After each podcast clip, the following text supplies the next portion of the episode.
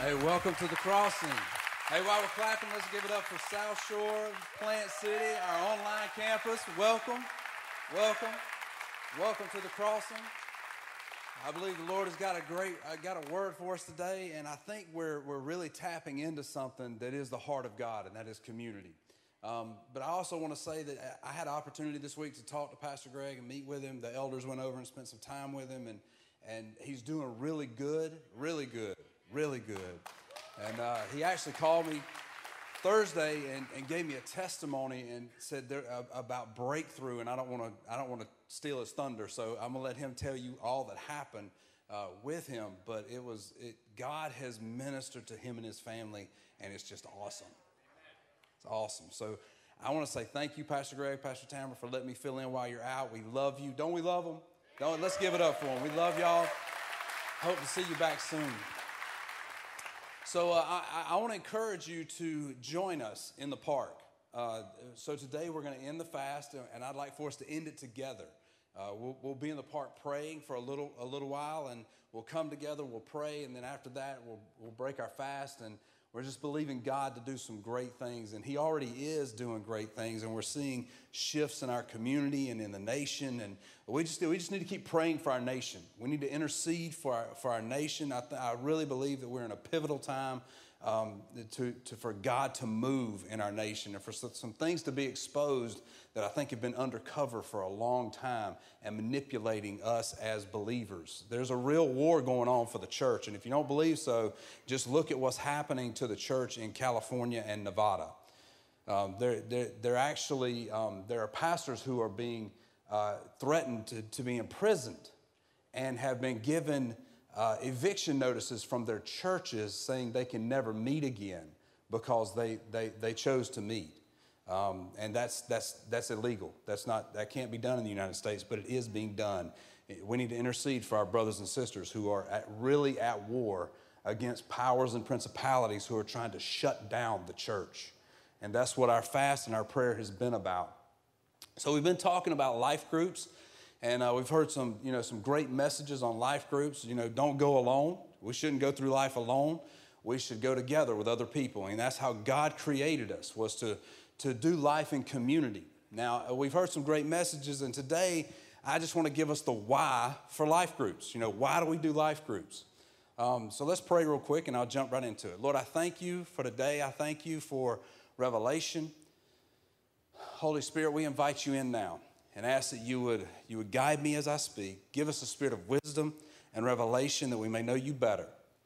And uh, I bind away the, the, the attacks of the enemy that would try to steal away the word that is being planted in our hearts and our minds in Jesus' name, that would try to twist things that are, that are said uh, to be hurtful and not helpful in Jesus' name. I ask, Lord, that you would unstop the ears of every person that is hearing this message and speak to our hearts and change our lives in Jesus' name. Amen. Amen. So today we're going to be talking about the why of life groups. And the biggest reason why is we now live in the most connected society that has ever existed on earth as we know it. You know, we've been on earth, if you believe the Bible, a short 6,000 years, and we can track most of that history. And, and it looks like we are the most connected. We have phones, we have, you know, video conference, we have email, we have voicemail, we have snail mail, we have, you know, we have, we have all kind of instant messengers, we have uh, Facebook, Twitter, Instagram. I mean, you can just keep going down the list of things that we have that we can communicate with one another. But the truth is, we seem to be the most connected, but the truth is, we are really the most disconnected society that has ever existed. We really are. We've, we've traded real relationships for pseudo relationships, fake relationships. We think we're known by others, but we're really not. We, they know our highlight reel and we know their highlight reel, and we're really not known by others. The church had to create, I want you to remember this the church in, in America has created life groups because we have lost biblical community. And life groups help reinstate biblical community to the church. In America, in, in, in, in Europe, and, and other nations, industrialized nations, we've lost community because we've lost, we've really lost family. And I'm going to talk more about that in just a minute. But the Bible tells us in Acts 2 4 and 42, it says, And they devoted themselves to the apostles' teaching. It's given us a, a breakdown of how we should grow as believers. First to the apostles' teaching, which you do here on Sundays. You come and you we, we come together and we, you're taught and you learn something, or you come to a class and you learn something and you're growing in the Lord, or you go to our Bible college, which uh, will help you grow in the Lord. You learn from the apostles' teaching and the fellowship and breaking of bread. That fellowship right there is a word that, that the Greek word is koinonia which means a brotherly relationship, a brotherly or sister relationship where you know one another intimately and you are, you are friends and you do life together. It's a, it's a, it's a doing life together. It's, it's a koinonia. It's a, it's a relationship that I know you and you know me and, and, and you know my, my, my good, my bad, my ugly, and I know yours too. And we pray for one another and we help one another and it says the breaking of bread so we eat together also. And, and truthfully relationships happen best over food. So if you want to hang out with me just feed me. We'll be good. And then it says to prayers. So and we, so we pray daily but we also pray corporately and we pray for one another. So corporately we offer that every wednesday at noon. And if you can't be here you can always tune in online. And you can you can you can join us online and pray then. And in acts 2.46 it says and every day they continued to meet together in the temple courts, meaning the ministries of the church, and they broke bread in their homes and ate together eh, with glad and sincere hearts. So it, shows a community of believers that are living together, that are growing together, that know one another, and are, are moving forward in the things of God. Now, I want to talk to us a little bit about the breakdown of the family in industrialized nations because, still, in some cultures, uh, the family unit has not broken down like it has in, in, in industrialized nations. So, you look.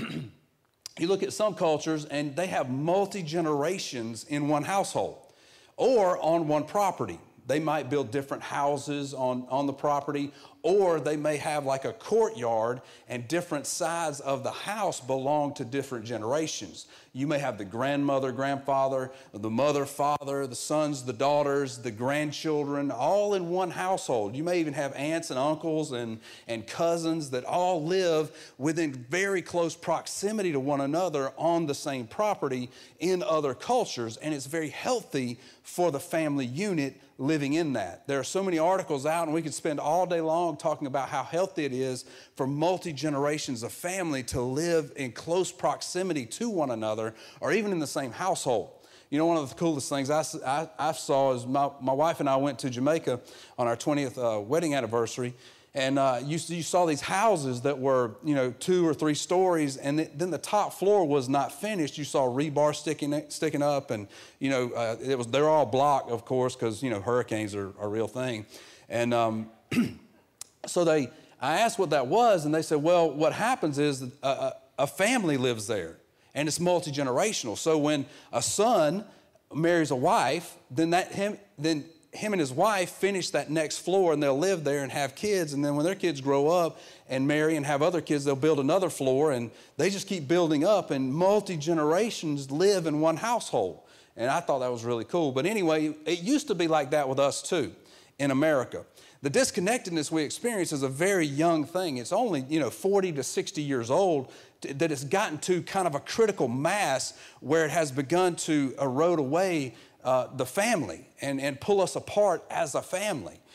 Because uh, pre industrial revolution, and that's when it started, pre industrial revolution, the, the life, the world I just painted for you is the one that was around. And a good, you know, a good, a good uh, TV program to, to watch if you want to get a, a look at this multi generational household. And I know I'm going to date myself here, so that's why I'm stalling a little bit. Have you ever seen The Waltons? Let me see. There's like four or five people seen the Waltons. You know, you got grandma and granddaddy, you got everybody in the house, you got friends down the road that just come by. And if you'll notice something, they had front porches. The front porch has disappeared from, uh, from uh, construction in America, from houses in America, because the front porch used to serve a purpose for community. You didn't have to clean your house up. You didn't have to clean the kitchen up. After you ate dinner, you could go out on the front porch and your, your neighbors would drop by. Kids would play out, out in the front yard and, and they would play with neighbors' kids, and, and there was community there.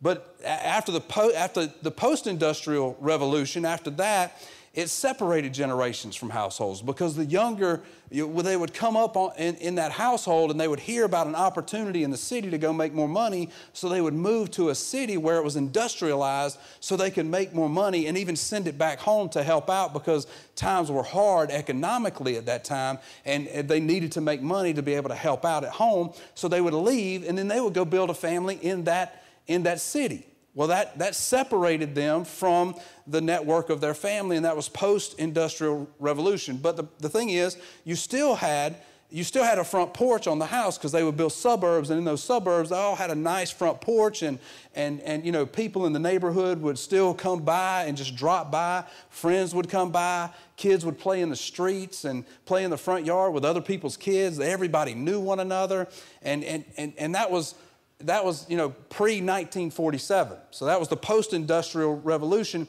And, but people would still come by and we had community. But then came around about the nuclear family. And I believe that the nuclear family was produced by the creation of the air conditioner. they put the first air conditioner in a house in 1947. And it, it, in the 1950s, front porches started disappearing from the architecture of houses because people would no longer hang out on their front porch, so it no longer served a purpose. They hung out inside the house. Now, even in the 50s and 60s and 70s, my, you know, I came up in the 70s, 80s, and, and I remember our neighbors would come by, my friends would come by, they would just walk in the house. You know, even though we were hanging out in the house because it was cool in the house and it was hot outside or it was cold outside and it was warm in the house, people would still come by and they would drop in and just walk in. My friends would just walk in my house. They would go to my parents' cupboard and they would just, you know, make themselves at home. They would eat whatever. My parents fussed about it like I fuss about my kids and their friends right now eating all the stuff in my house. I've, I've been threatening to put a lock on everything, but I just hide what I want to eat, so, I, so can't none of them get to it. or I put on it, don't touch this. And then after it's empty, they're like, oh, I didn't see that whatever. You saw it. so, what it did is it separated us from community. And when we get separated from community, it, it, begins to isolate us and get us in a place where people, where friends can't help us work through issues we may be having in our life. And it, and it produced what's called the nuclear family. And the nuclear family is just a mother, father, and, and sons and daughters. And this is the first time, well, actually, yeah, this is the first group of people who have ever looked at their 18 year olds and said, I got mine, you go get yours. Get out of my house. Uh, we're all a product of that. Every one of us. Up until this, up until this time. Now, there's a movement now to go back to uh, communal living among families. Um, and I think it's, it's really, it's really uh, spurred on in America by the Hispanic culture because they, they've never really lost that and which is a really good thing. It's a great thing, and I, I thank God for it. It's changed my way of thinking. But now, now we have a, a, blended family, which is, you know, you have multiple households in one household, and this, you know, it's, it's been a it's been a whole thing, and God redeems it all. So don't feel bad about any of these things that, you know, I told my kids early on, you get 18, you hitting the road, Jack. I'm tired of feeding you. But then they got 18, and I'm like, well, man, I've made every decision for them in their life. If I throw them out now, I'm throwing them to the wolves, you know? I mean, it's, it's kind of bad. But if you look at other societies that are more successful, they actually train up their kids and teach them how to do business and how to operate in the careers that they, they want to pursue and the things that they want to do in life. You know, all, all, this, is, all this has been a degeneration of the family unit. And, and, it, and it turns, it, it's turned out to be to our harm instead of to our good because now we dishonor the elderly. We don't, we don't, we don't honor them. You, the younger generation doesn't honor the, the gray haired, which we need to learn from. And I keep I'm saying that now because I got more gray hair. Not here, but here. got it right here, right here. But, you know, so I, I see it now where they're out of touch. And what it does, it dishonors them. And then the older generation looks at the younger generation is like, y'all just don't get it. And there's dishonor all over the place where it should be an honorable unit together, moving forward in life together. It has destroyed community in our, in our, in our world. And the church had to recreate it by doing life groups. You know, it, it, I want to tell you, there, there's another thing that's caused a problem in, in where we are right now, and it's called social media. And social, I'm going to give you six ways that social media is ruining real friendships. So, the first one, it creates a false sense of intimacy. True relationships in life are forged from life's ups and downs. Think about it the people that you love the most and that you're the closest to, you have gone through some tough times with those people. You have struggled with those people. You have gone through life's ups and downs, and you're still together. And those people you have shared experiences with. But when on social media, I can friend you on social media, and we'll be friends on social media. I see your highlight reel, you see my highlight reel, and I think I know you, and you think you know me, but we really don't know each other at all. At all. You know, and even the online gaming communities that are out there. You know, we call them communities, but really we don't know each other because we've not gone through things together. We've not struggled with one another. We've not prayed for one another. We've not fasted for one another. We've not, we've not stood in the gap for each other because we don't know what each other is struggling with. All we see is the good things, the highlight reels. It creates a false sense of intimacy, like we know someone when we really don't know them. Here's my breakfast, bam, it looks great, don't it? You didn't know that it made me nauseated later. it looked really good, but it was bad. I don't know what was wrong with it. Anyway, we'll get off that. It creates a false sense of community. It, it, it, makes us think that we have the support of people because when we say something, they'll like it or they'll reshare it or they'll comment on it, supporting us. So we think we have support of people when we really don't have their support and I can prove it. Break down on a, on a road somewhere, get a flat tire, and post it on Instagram and see who shows up. now, if you have a real friend that you've struggled in life with that sees it on Instagram and they're in driving distance, they'll, they'll call you and say, Hey, I'm on my way. And they'll come help you. But what you'll get from everybody else is, man, there's a tire store 15 miles from where you are you know, you might want to call the road warriors. I heard there's a road warrior thing in, in Florida. You might want to get some help with, by them. And, you know, I, they'll, you'll get all kind of advice on what you should have done, but won't nobody really show up to support you. It creates a false sense of community. It keeps us from being fully known and fully knowing other people. We don't know their struggles. That's why we can see people on social media and it looks like they have a great life and they end up killing themselves. And we don't understand that, that on the other end of that great life they were portraying, they were really alone. And they, were, they, were, they felt isolated and like nobody cared. Even though they got all these likes and all these, all these things, they, they're really alone. God didn't design us to be alone.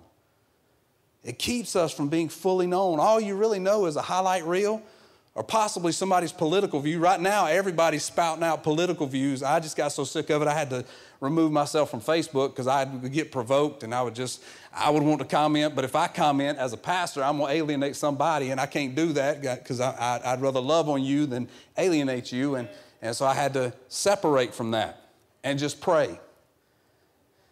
And there's so much information flying around, you know, when there's an overload of information, you don't know what's true and what's not true.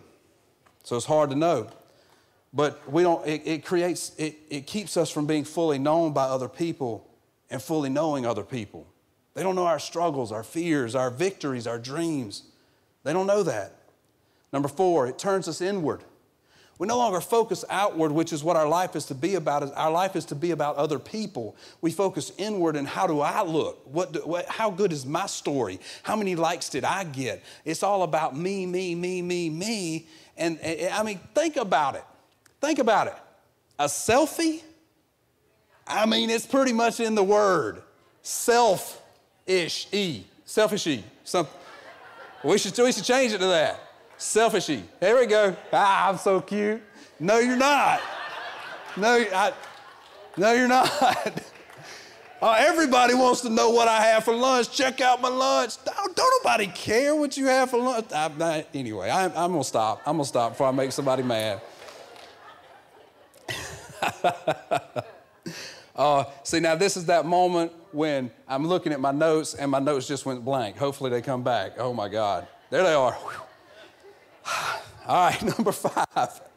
it sets unrealistic expectations. See, now what it does is it makes us think we have to live up to some standard that my friend, oh man, my friend's always hiking, they're always on a paddleboard, they're always surfing, they're always climbing mountains, they're always doing this and doing that, and my life is boring. And the truth is, they did all that in one week and they're posting pictures all year long like they're doing it all year long. It was just one vacation.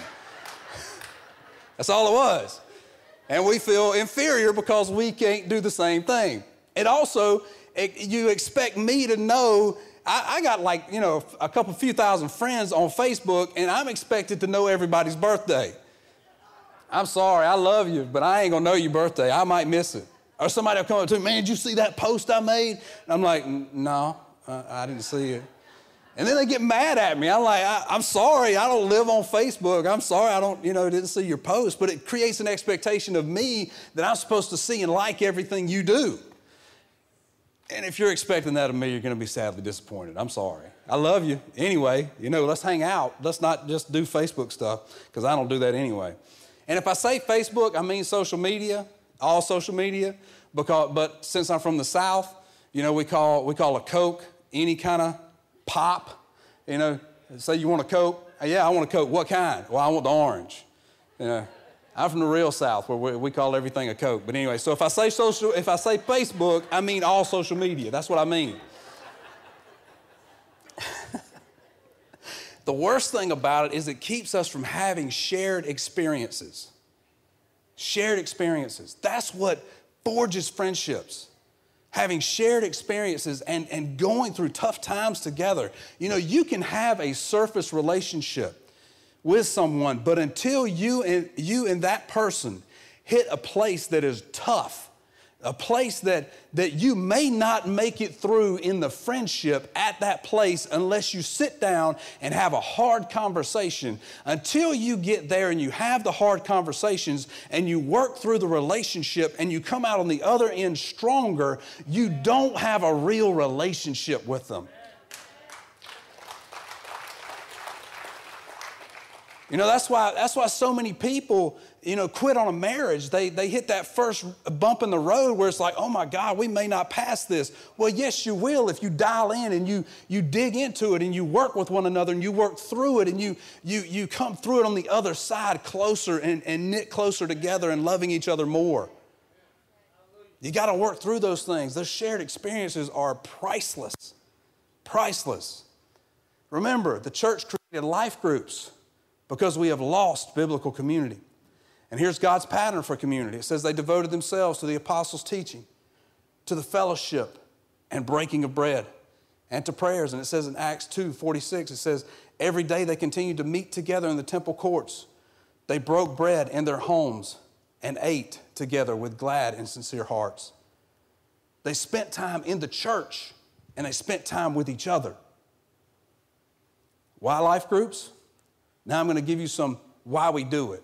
The first one is godly friendships. Did you know that the Bible says that bad company corrupts good morals? If we all we ever hang around are people that we work with that, that are, their lives are a train wreck, then you become the sum of the five closest people to you. If the five closest people to you are train wrecks, then guess what? You're going to be one too.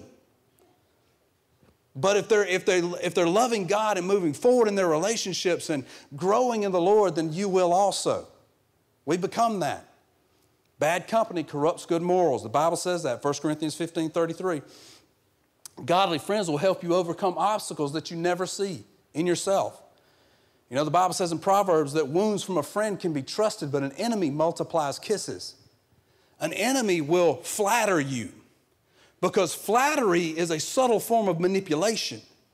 Now, I'm not saying we shouldn't praise one another and tell each other we did a great job, but someone who flatters you all the time really has an issue with you.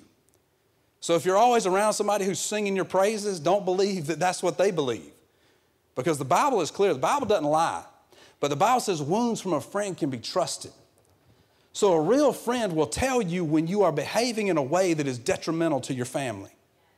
A real friend will tell you when you're behaving in a way that is hurting you and destroying your life and your children's lives. A real friend will confront you and say, Man, you got to quit doing that. When you say that or when you do that, it does this to other people, and man, you got to quit, man. That's a real friend. Because it'll be so much easier not to do that. To just, you know, if you do something that offends me or hurts me or makes me angry, then the easy thing for me to do is to say, you know what, we're no longer friends. I just won't return your text, I won't return your calls, I won't like any more of your stuff. I'll just, I'll just disappear from your life. I'll ghost you. And you'll never know it, but I don't like you.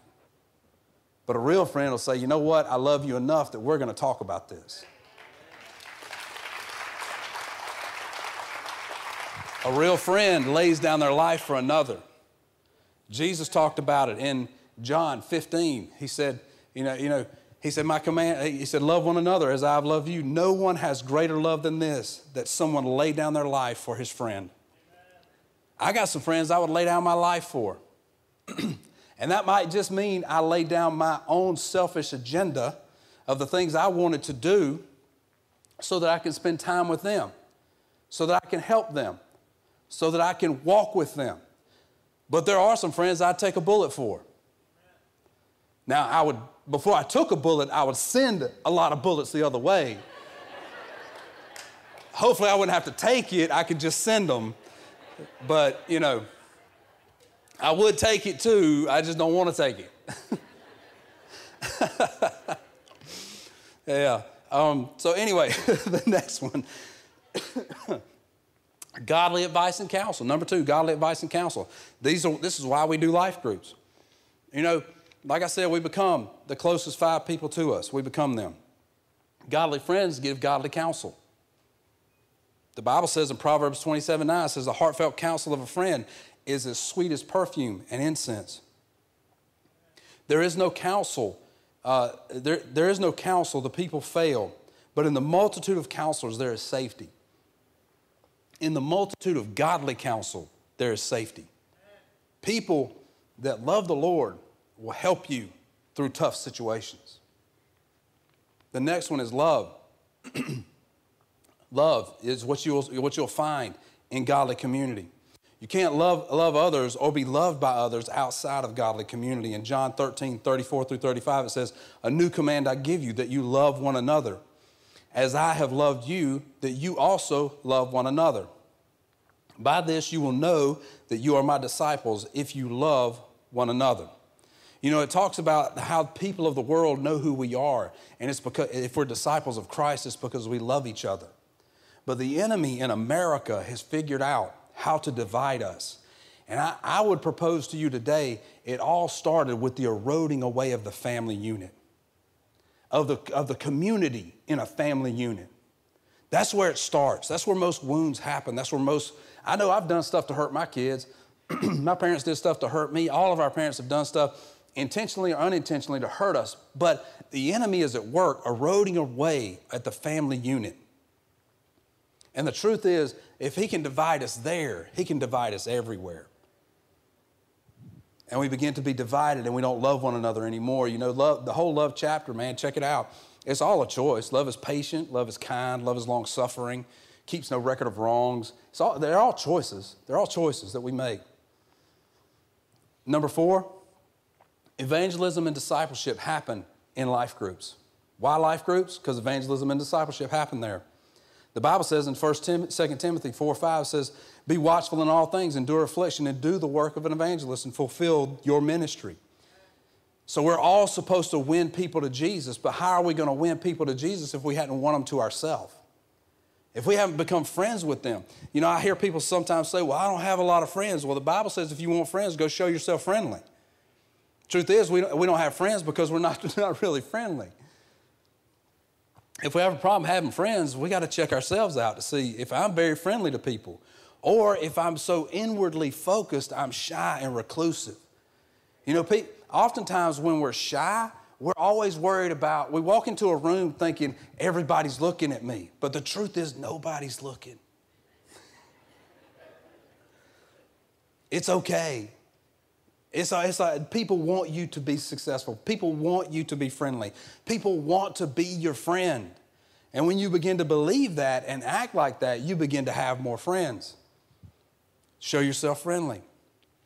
Because you have to win people before people can be won to Christ.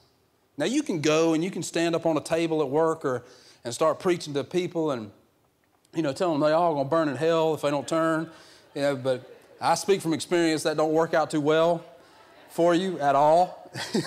it is completely fruitless. People don't turn. They really just want to watch you burn and want to set you on fire, you know. But yeah, yeah, you might not want to do that one. You might want to be their friend first. but we're to make disciples. Jesus' last command was go make disciples of all nations, baptizing them in the name of the Father, Son, and the Holy Spirit, teaching them everything I have taught you. So we're supposed to make disciples. Well, how do we do that? We do life with people. You don't have to be a theological scholar. You don't have to be a theologian. You don't have to be a biblical scholar to be able to, to just do life with somebody. You just do life with them. You just hang out with them. You know, all you have to do to lead someone is to be one step ahead of them. You don't have to be, uh, you don't have to be a, a college graduate and have a biblical degree to be able to lead a life group. You know what you have to do? You have to love people. Period. And have to just want to do life with people. Be willing to open up your home or either go to a host home and, and allow, allow people to be part of your life. That's all you have to do. You don't have to be some biblical scholar. Number five, why do we do it? Because in life groups, you find belonging. You belong. Believers support one another. In, in Ecclesiastes 4 9 through 10, it says, Two are better than one because they have a good reward for their labor. For if they, if they fall, one will lift up his companion. But woe to him who, who is alone when he falls, for he has no one to help him up. You know, they don't have the little life alert. You know, if I've fallen and I can't get up, they don't have that. So they don't have anybody to pick them up. They've fallen. Think about that in life, man. You know, I, I learned last week about a young man who, who committed suicide. He was 22 and, and uh, he was actually go, supposed to go fishing the next day with a friend, or, or I, think it was, I think it was with his father the next day. And he went home and committed suicide because he was alone. He felt alone and nobody knew. When someone falls and they're alone, it's a lonely place. Hey, don't go alone. Get in a life group.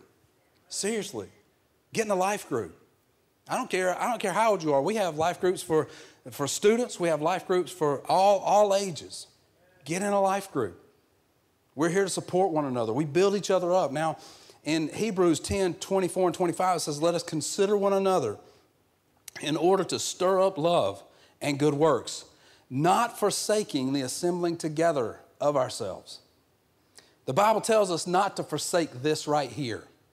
Remember a while ago I talked about the apostles' teaching? This is what we do here. We don't forsake this. You know, I've heard people that don't go to church say, well, me and Jesus got our, got our thing. Well, not really, because he just said in the word, don't forsake this. And if you don't forsake, if you forsake this, then you're not doing what he said. That's the bottom line. Now, I know we're in a time right now that's pretty scary to some, and some, some, some of you out there on the other end of that camera, you have compromised immune system. So I know, I understand this is your church now as you're tuning in, and that's great. But I want to I want to encourage you when this passes, and it will pass.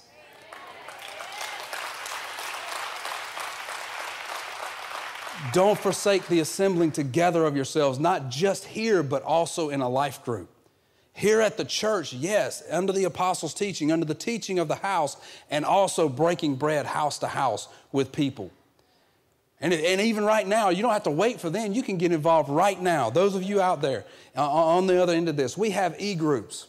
We do it through Zoom. We have a leader that will engage with you through, through Zoom. If you're not comfortable coming back yet, they will engage with you that way. So sign up today to be part of an e group, and we'll get you in an e group where you are having community with people and people can walk with you. God never meant for us to be alone, He never meant for us to be isolated. God meant for us to do life in community together. We're here to build each other up. So do not forsake the assembling together of yourselves as some are, in the, are of the manner of doing, but exhort one another, and so much the more as you see the day approaching. How can we exhort one another? How can we uh, uh, help each other move toward love and good works if we're not walking together. We can't. We can't. That leads me to the last thing of why we do life groups. You can't experience God to his fullest unless you're doing life with other people. You can't experience his love because he loves you through others. He loves you through others being patient with you and kind with you and long suffering with you and, and engaged with you. And he loves you in that way. He loves you by sending others to help you in times of help, to celebrate with you in times of celebration. He loves you through other people, through friendships that are built. He loves you that way.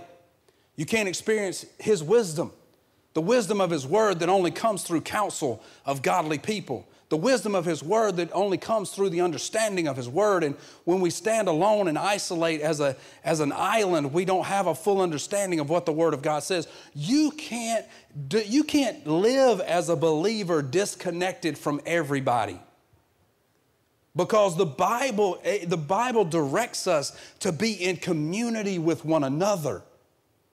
And you can't do that you can't live the Christian life without being in community because you miss out on his, on his care, his care for each other. He uses us to care for others. As you're going through a tough time, we cook meals for you. As we, you're going through a tough time, we can show up at the hospital. We can watch your kids. We can, you know, as, if we're in a life group together, we trust one another, we love each other. We're in it. With, we're in it with each other. We're in it together. You can't experience His power without being in community with others. His power to, of the gifts of the Spirit, somebody giving you a prophetic word, somebody giving you a word of wisdom or a word of encouragement, a, a, a, a word that transforms your life. You can't experience having hands laid on you and experience healing because someone laid hands on you and prayed for you. People fasted for you. You were going through a tough time, and people dialed in and fasted for you and prayed for you and quoted the word for you and were there to support you. And, and God broke through for you and brought, brought breakthrough to your life. That's what real friendship and community is all about. And you can't experience that unless you're doing life with people.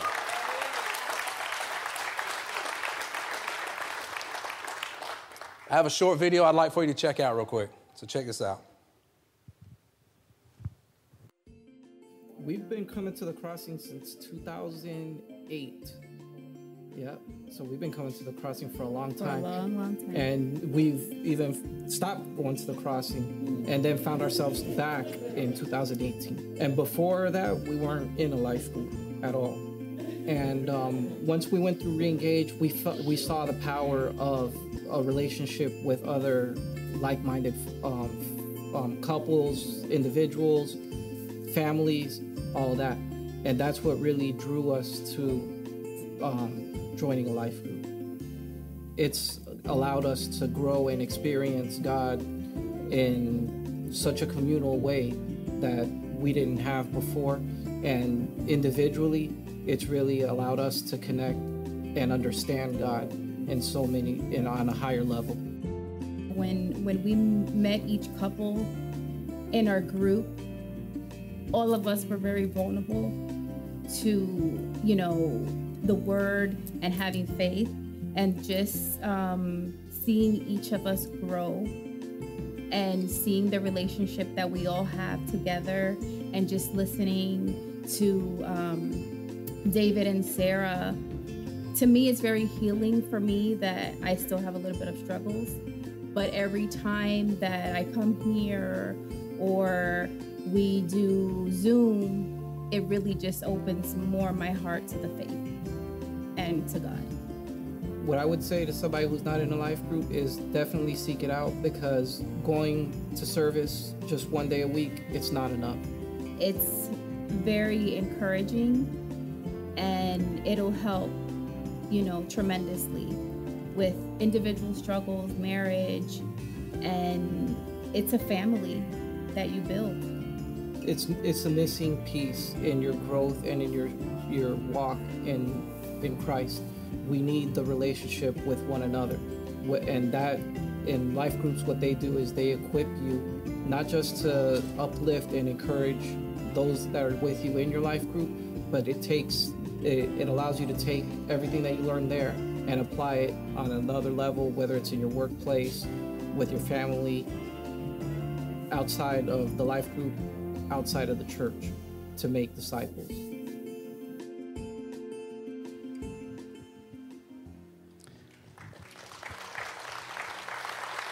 So I want to tell you, I want to tell you some of the some of the best friends I've made in life, I've made in godly community. People who whose lives were falling apart. And the truth is mine was kind of falling apart at the time. That we we began to have community with people even before we knew anything about life groups and and and the truth is I I can think about some who are now lifelong friends who were part of our first life group, but we didn't call it a life group. We just had community with people. We had them over, we would talk to them, we would advise them, we, we would encourage them about their marriage when our marriage was struggling. And by, by refreshing others, God refreshed us. That's a biblical principle that God refreshes those that refresh others. And if we're walking through life dry and crusty and unrefreshed, well, we might want to check to see if we're doing anything to refresh somebody else. Because we could have sat down in our dysfunction early in marriage, me and my wife, and we could have said, you know what, I, we're, we're so jacked up, we can't help anybody. And we could have just got inward focused about ourselves, and who knows if we would have made it. But when we plugged in with other people and we just began to walk with them and encourage them, and you know, we, we share biblical principles, but as we were sharing them, we were applying them to our own life. We were maybe one step ahead. If that, I think sometimes we weren't even a step ahead. They were ahead of us and helping us with things. And it was, it was brothers and sisters in it together. And I was a pastor at this time. But some of those people are, are, are now my best friends in life. And we've continued to do life with people as we move forward. And I mean, you know, probably, I don't know, lots of people have come through our life group. And, and even if we don't, don't address things specifically, God begins to work things out in community, and people ask for prayer and, and let you know what's going on in their life, and you can encourage them. And sometimes all somebody needs is to hear, you know what? You can make it. I don't know how. I don't know how God's going to do it, but God's going to do it for you. God's going to do it for you and you and you and you. God's going to do it. I don't know how. I'm going to pray for you. I'm going to pray that God gives you breakthrough. That's what life groups are all about. It's just doing life together carrying each other's burdens when we can't carry them ourselves. Have you ever been at a point in your life where you just didn't feel like praying? You didn't feel like fasting? You didn't feel like reading the Word? Let me see some hands. Yeah. And the rest of you lying or you ain't living. Because the truth is, we get to a place we just we get we're beat up so bad by life. It's like, man, I don't need, I can't even utter a prayer. And then your friends come along and say, I got you, man. I got you. That's what life groups are about. There are, some, there are people in here today and possibly online viewing. You've heard a lot about godly community, but you don't even know God. You've never given your life to Him, and that, that's cool because we're, we're, we're about to take care of that. So we're all going to say this prayer out loud together. I want everybody just bow your heads, close your eyes. And repeat after me out loud Dear Jesus, I believe that God raised you from the dead. And I confess that you are Lord of my life. I ask you to change me and place me in godly community. In Jesus' name, amen. Now, every head bowed, every eye closed in the house. I'm going to count to three. And when I hit three, if you said that prayer for the first time, if you gave your life to Christ today, I want you to hold your hand up, bold, because we just want to get you, we want to give you a card where you can give us some information, where we can help you understand how to take the next steps in your relationship with God. So when I say three, just lift your hand. One, two, three. Lift them. I got you. Got you. Got you. Come on. Come on. Let's keep them up. Keep them up. Come on. Come on. Uh, those of you online that are lifting your hands, come on, man. God is doing it. Y'all can give it up, man. God, people are getting saved. Gotcha. Keep those hands up. We have we have an usher or someone, a prayer partner is going to give you a card so we can get your information and we can we can help you along your path. Now, for the rest of us that are saved, and for even those who just got saved, and even, even if you're not saved, you don't have to be saved to get in a life group. If you, hadn't, you didn't make the decision today, that's fine. You can still get in a life group because sometimes you want to belong before you believe to find out what it's all about. That's cool. Get in. So today in our in our lobbies, uh, we have out on our patio. If it's not raining, if we did, we moved it to the lobby. Um, but out on the patio, we have what we call Group Link. It's where you go and you sign up for a life group. So everybody in here should either be in a life group, sign up for a life group, or sign up to lead a life group today. Because godly community is how God established it. And it may not be your normal. Because just because it's normal to you, don't mean it's God's normal. God's normal is community. Our normal can be jacked up. And mine was, but it's not anymore. Well, I don't know. Some of it still is. But I'm working on that. so let's everybody stand for just a minute.